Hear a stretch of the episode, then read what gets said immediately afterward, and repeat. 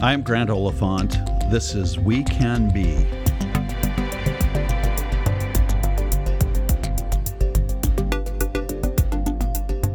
Our guests today are two of our nation's most celebrated academics, authors, and activists.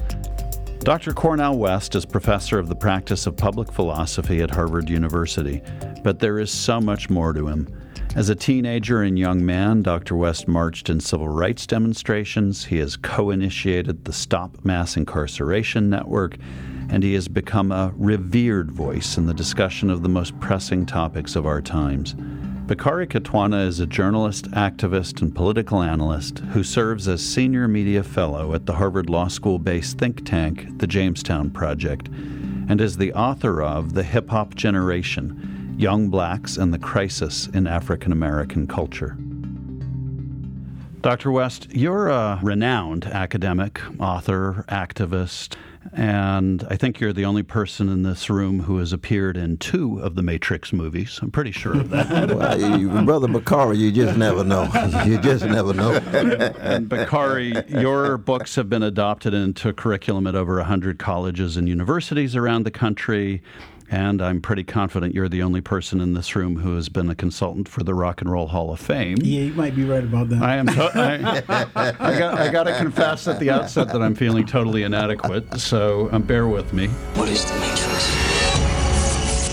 This is the single greatest threat we have ever faced. Then we request a ship be dispatched to ascertain the fate of the one. I wish I were able to comprehend the Council's choice in this matter. Comprehension is not a requisite of cooperation. We have an awful lot to talk about. You both have professions, celebrated professor, and both of you are writers and commentators and thinkers, but you've dedicated your careers to ideas of social justice and social change. A lot of the folks who listen to this podcast are drawn to those areas, even if they're not doing the work. What was most formative for you in launching you down that path? Why do you do it every day? I mean, one thing you never ever want to do is sell your soul for a mess of pottage. Mm.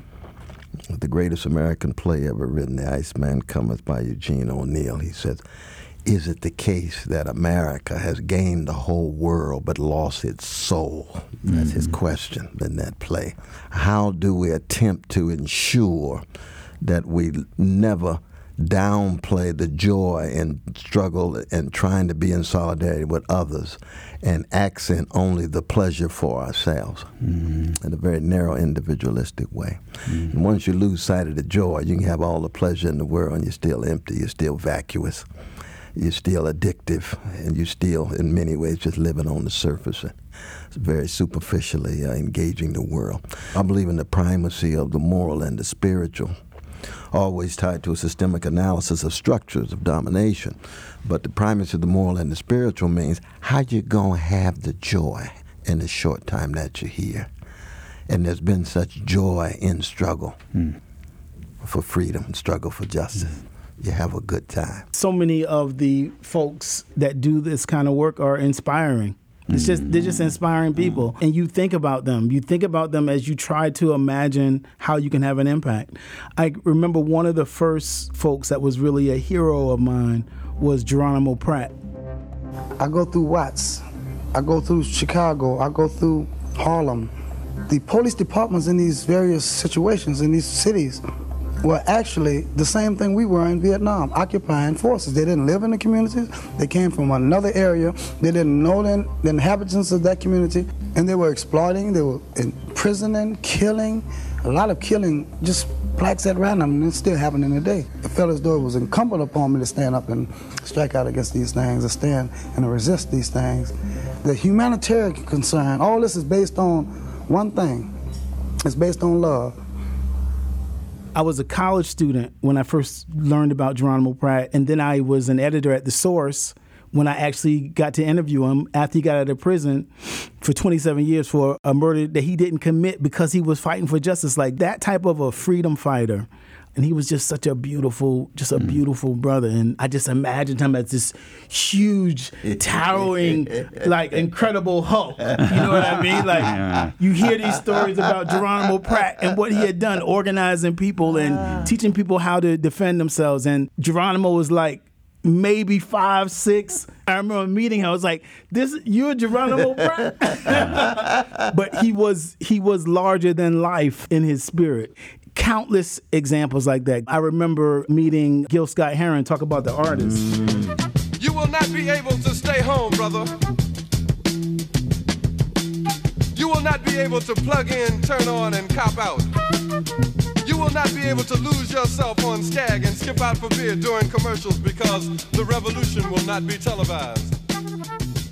Just a brilliant, beautiful brother. And I think these type of examples of the lives that they live. And you read about Gil Scott Heron's life. He wrote, he did a book called The Last Holiday. It was his memoir uh, published posthumously. This is someone who's just self-emptying. Right. You know, he writes a memoir not so much about himself.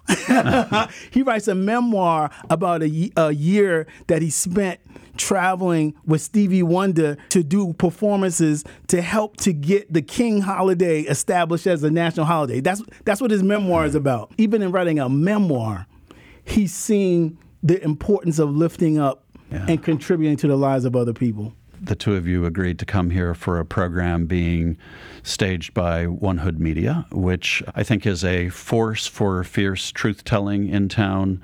My friend Jasiri X is sitting away from the microphones here, determined not to say anything, but maybe you could on his behalf about why you're here and what the program will be about. Well, I think what it comes down to is when you have such a grand and prophetic artist as you have here in Pittsburgh and Jasiri X, when he calls, we come running. uh, uh, he's been such a force for good. He brings together the artistic, the political, the social, and the spiritual. He's fundamentally committed not just to excellence, but also to justice.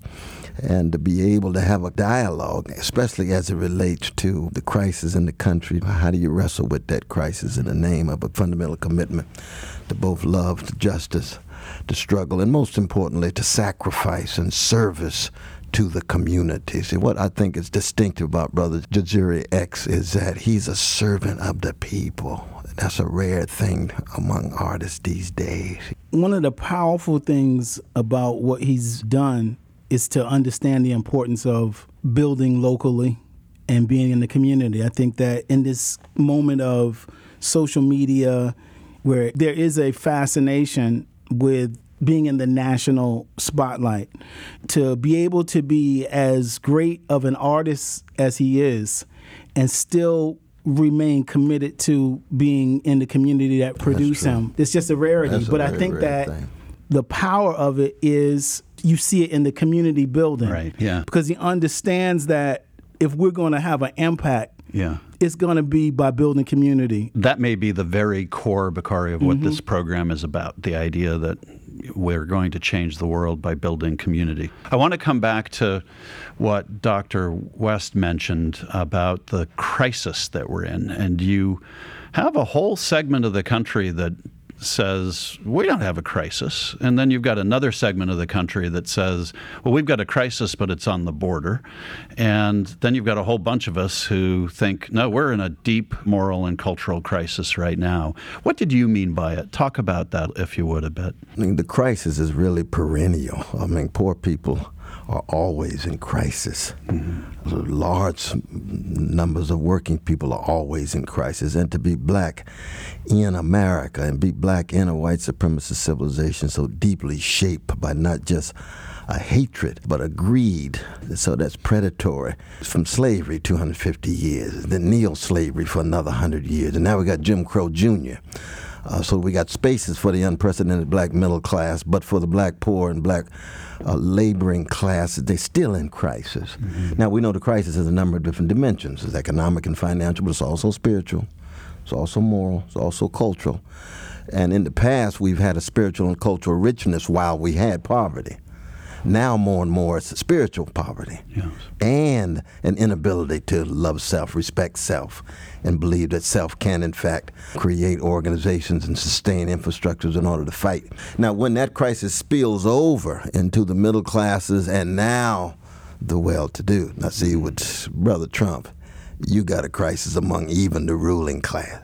Even the very, very wealthy know something is fundamentally wrong in terms of morality, in terms of spirituality, and so forth.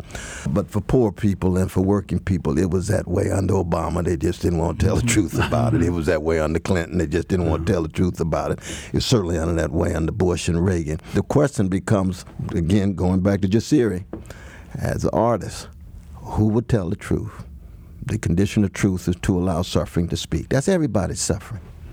It's black, brown, red, yellow, gay, lesbian, trans, Jewish, Arab, Muslim, whatever. It's a human crisis, but it takes different forms. To live under a crisis where white supremacy and predatory capitalism and patriarchy is coming at you. That's one thing, as opposed to a crisis living out in the vanilla suburbs, where it can have spiritual crisis and moral crisis, and still some precarity in terms of insecurity, but still have some finances. So it's different, but it connects us all because in the end, it's a human affair.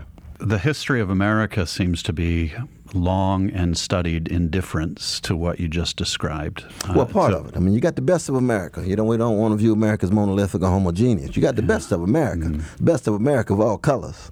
Right. The folk who are sensitive to suffering, folk who are willing to tell the truth, folk who are willing to bear witness for justice. Yeah, and periodically that tendency rises And to the surface. Exactly. Good evening and welcome to Tucker Carlson tonight. If you were to assemble a list, a hierarchy of concerns, of problems this country faces, where would white supremacy be on the list? Right up there with Russia, probably. It's actually not a real problem in America.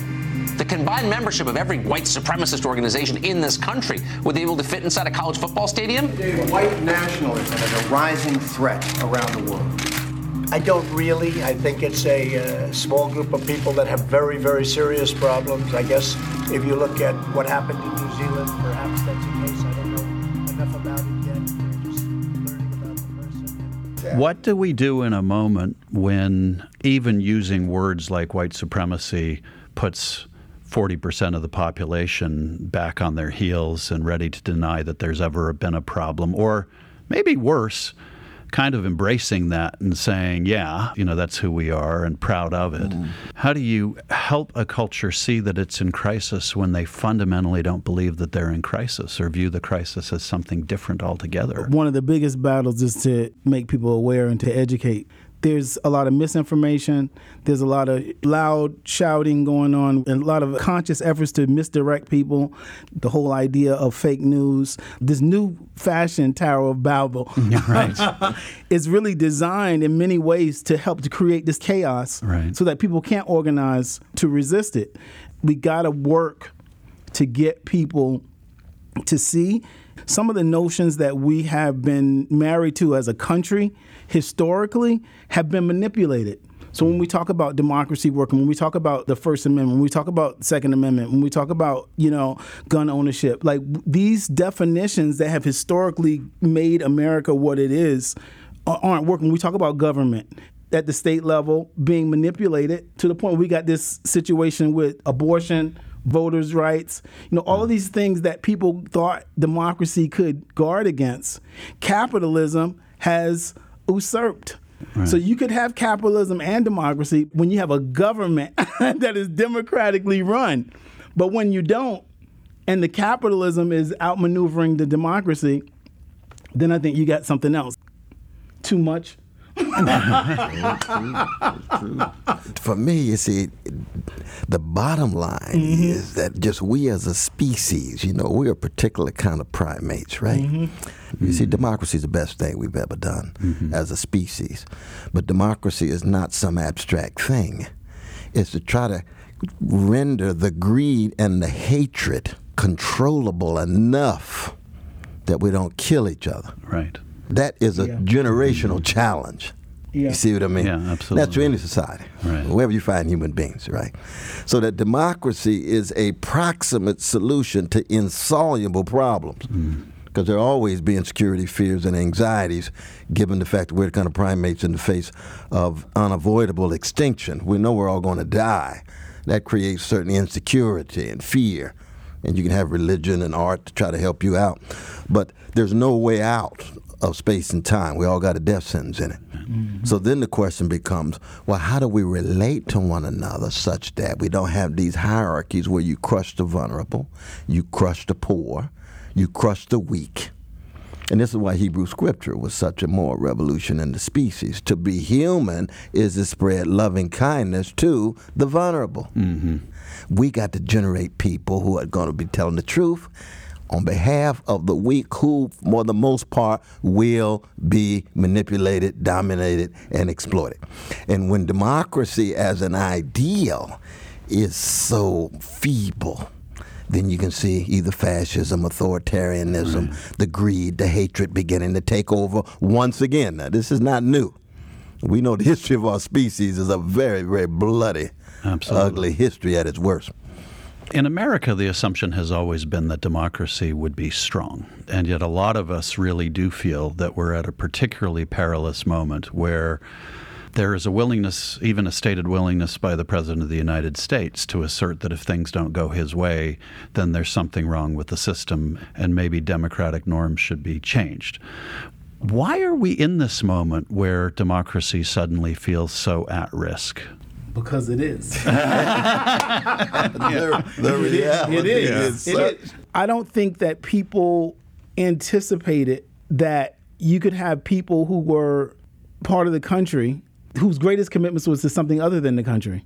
Is something wrong with allowing the wealth inequality to continue and to create structures that are supposed to guard against it that don't?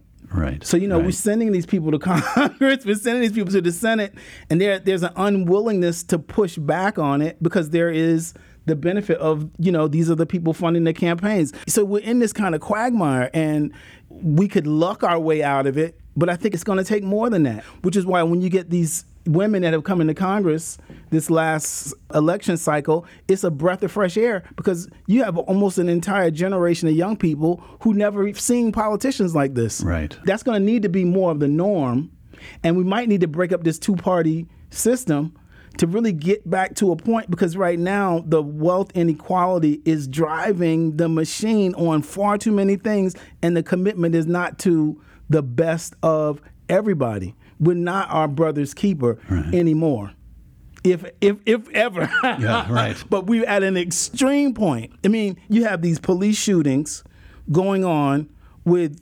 regularity and all this conversation about it and it's still happening Yeah. Right. you know what I mean? Like that's a problem. Just in Philadelphia, you got 72 police officers who posted hate on social media. Right, And the right. solution is not to fire them. The solution is to suspend them. As if their views will change while they're You, in, uh, you're not gonna. You're not gonna. suspension. We're not gonna get anywhere like that. Yeah. We need Right. bolder leadership, Right. and we need people to stop making excuses. As human beings, we've always struggled with the idea of how to be empathetic to others who don't look like us and don't feel like they're our neighbors. And yet, Dr. West, the Hebrew scripture that you were pointing to actually is the precedent of what is enshrined in almost every major religion this idea that we should do unto others as we would do unto ourselves. And that doesn't say do unto others who are just like us.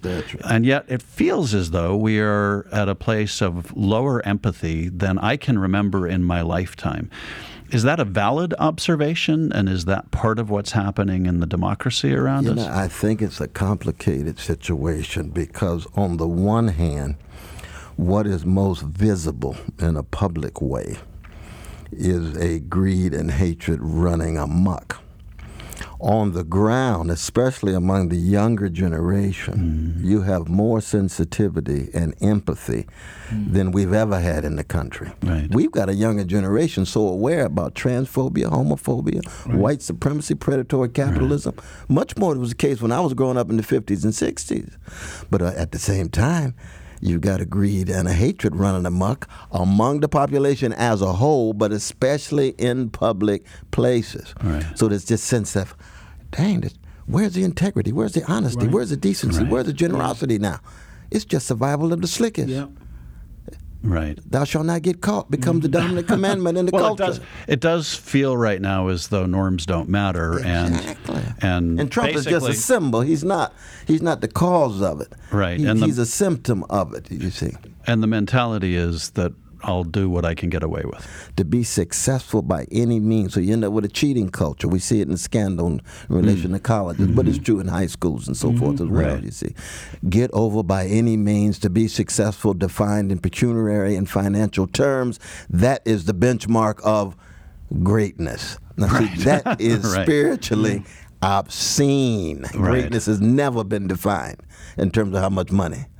See, that's a sign of an emptiness. And our artists, again, I think the artists have always said, you don't live by bread alone. You don't live by success alone. To be great is to love deeper, sacrifice more, tell the truth at a risk. It's history of the species at its mm-hmm. best. America has no monopoly on that, though. This is true around the world. But we had a unique and distinctive experiment in democracy. Mm-hmm. That that's true. And to lose that is a profoundly sad thing.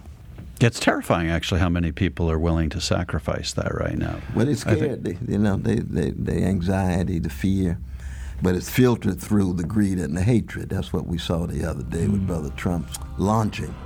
With your help, with your love and your devotion, and with your drive, we are going to keep onward. Our radical Democrat opponents are driven by hatred, prejudice, and rage. They want to destroy you, and they want to destroy our country as we know it. Not acceptable. It's not going to happen. He said, You characterize your opponents mm-hmm. as demons. They're out to destroy you. Right. Yeah. That's the most poisonous, toxic language you can use in a fragile democracy. I heard it referred to once, and I think that's absolutely right, as the language of ethnic cleansing. You know, when you start talking about your opponents as enemies, becomes very easy to devalue their lives and their interests completely. But the liberal self righteousness also needs to be uh, called into yeah, so talk about that. Talk about that. Yeah, because you see what's happened is, you know, it's the this liberal sense of somehow they got a monopoly on goodness and therefore the right wing becomes just demons and devils and out to destroy them. Right, right. Both houses need to be critically examined in some ways called into question. In the end, I think the liberals actually are better than the right wing, but the liberals can be just as narrow. And you see, when you look at it from the vantage point of the chocolate side of town, oh, you go to the hill and say, Ooh, what do the white liberals look like from this vantage point? Mm-hmm. What do the right wing look like from the vantage point? Well, you need a critique of both. Mm-hmm. And then in the end, of course, you need a critique of yourself. What do, what do white liberals forget? It's interesting now that there isn't a recession anymore, they say. I think at the height of the recession, some of the stuff was more obvious. The uh, Baltimore Youth Right. Fund came before the voters, and they voted for a fund for youth in Baltimore after the Freddie Gray. Yeah, this is as a uprising. result of the Freddie That's Gray right. uprising. Right? That's right. And so it's a percentage of the real estate taxes would go to a youth fund to support youth development. Once it was approved by voters, then they created a model around which there would be racial equity in the way in which the funds were distributed so that young people would actually see the bulk of the funds Right. they would have a committee of folks who were selected by the community who would then select who in the community was doing the work since they live in the community Right. and they know who's Right, doing the work. right. Now, it made a lot of people feel uncomfortable. Sure. This is not it's not racial equity when every office I walk in to get funding I'm sitting across the table from a, a white liberal that don't live in the neighborhood. Right. People want to talk about what's wrong, but they don't want to give up power in the process to create what's right. Right. It's such a huge issue for anybody working in the racial equity space Mm-hmm. and social justice space. What is our relationship to power? And how do we share it differently Mm. Yeah. than than we have? Yeah. Which feels to me like that's at the core of the reparations argument too, that it's about sharing power differently. That makes a lot of us, you know, uh, liberal or conservative, Yeah. nervous if they think about it in terms of having to give something up. But it's almost unavoidable that we have to have that conversation about sharing power differently if we're actually going to do the hard work. But I think the important thing, though, Brother Grant, is that even when you talk about power, though, you're not just talking about economic power, Mm. financial power. You're also talking about the power to define reality. So that reparations is saying, look, we're concerned about the truth. The condition of truth is to allow suffering to speak. Mm-hmm. So that American democracy, precious as it is, is predicated on two monstrous crimes against humanity. It was the deep dispossession of land and the near annihilation of indigenous peoples and the enslavement of Africans. Now, we haven't even got to white working class people who were exploited. We haven't got to women dealing with domestic circumscription and so forth. Your conception of the reality of America has to be contested, called into question. That's true before you even talk about money. Right. Before you talk about institutional power. But when you got big power, economic and financial, you've been having the power to define reality. Right. What does fairness really look like from the vantage point of those who have different lens to which they view the world? Mm-hmm. So we've got to learn how to call into question the way in which we even define reality, which includes defining ourselves.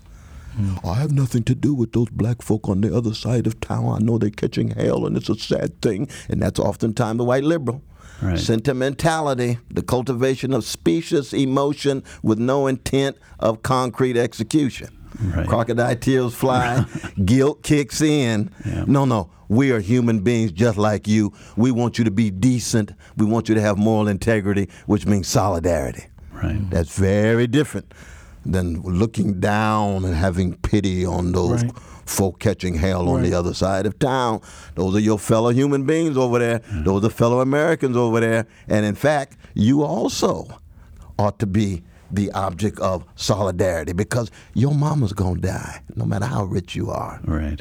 Catastrophe's on its way to your house. Mm. You're gonna want some solidarity. Mm-hmm. You're gonna want some empathy.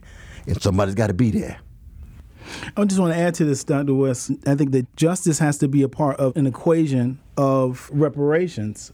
We've created a situation with these police killings in which we basically are telling an aspect of our citizenry that you can have someone who you know and love and your family killed by the police and nothing is going to be done about it.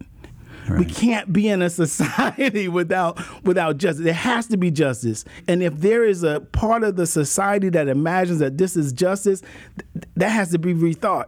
Right. And then second, there has to be self-determination. Because if you can't exact justice in the black community in which young people are being killed like this, then you need to get out of this community and allow this community to police itself and to create a system of justice that you are either unwilling or unable to create. Right. And when you think, you know, in a very concrete case of our um, dear brother Antwon Rose II and his precious mother, the spiritual strength required, the moral fortitude required to get up every morning and know there hasn't been any justice for my baby. That's right. You see, now that's a human thing. Every parent can imagine that, no matter what color you are. Absolutely. Now, black folk tend to be the, uh, the, the target of it more so percentage wise.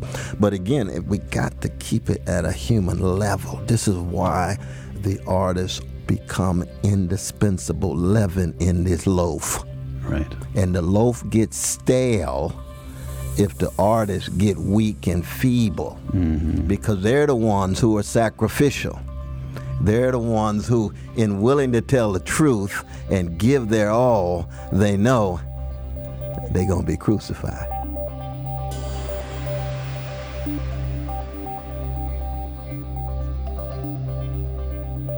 I love that art and its capacity to illuminate big questions has kept surfacing during this conversation.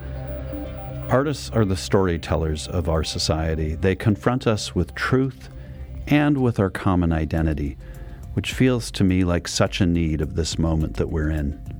From Dr. West's mention of Eugene O'Neill's The Iceman Cometh to present day artists like Jasiri X's, artists lay bare the truth of the tension our country struggles with between who we are, who we were, and who we know we can be.